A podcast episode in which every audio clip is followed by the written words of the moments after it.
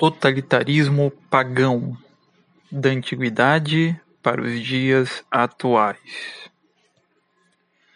Na cultura clássica pagã, havia muitos legisladores defensores do divórcio e da poligamia.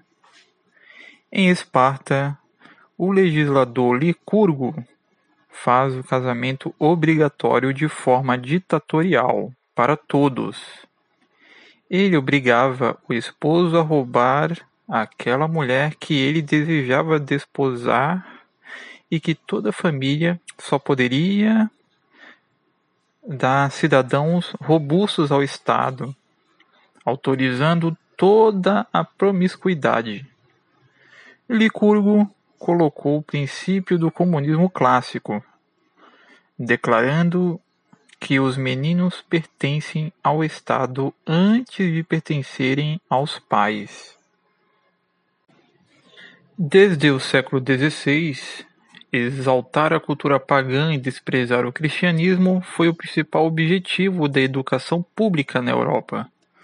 No entanto, o totalitarismo clássico ressurge com outra roupagem, dessa vez com o movimento feminista liderado por Charlotte Smith, com a campanha anti-solteiro no século XVIII, é, por volta de 1896, preocupada com mulheres solteiras que não conseguiriam casar-se.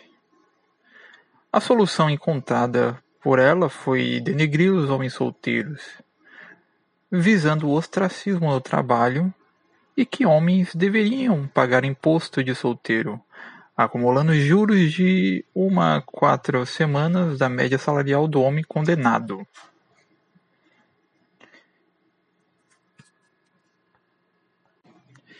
Esse imposto acumulado ajudaria as senhoras feministas e solteiras a melhorarem seu padrão de vida.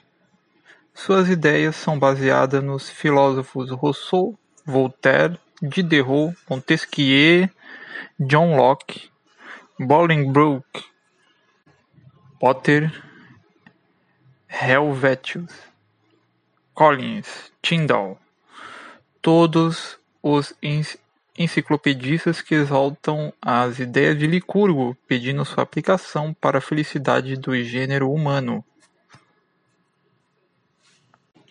No século XXI, temos a constatação que o feminismo é uma das ferramentas de controle político as mais perigosas feministas ocupam cargos altos no cinema, na mídia, conselhos tutelares, universidades. Essas possuem poder para exercer um totalitarismo assim como a da Charlotte Smith, com o objetivo de perverter a educação da juventude. A educação que despreza o cristianismo nos coloca diante do materialismo que traduz-se no culto do corpo, narcisismo nas redes sociais na busca excessiva do conforto e na fuga da, de toda austeridade de vida.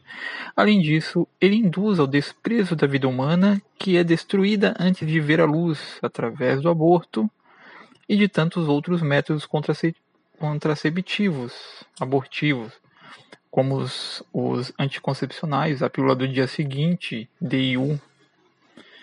Tudo isso é consequência da demanda desenfreada do prazer que se ostenta sem pudor à luz do dia e tenta seduzir até mesmo as almas ainda puras.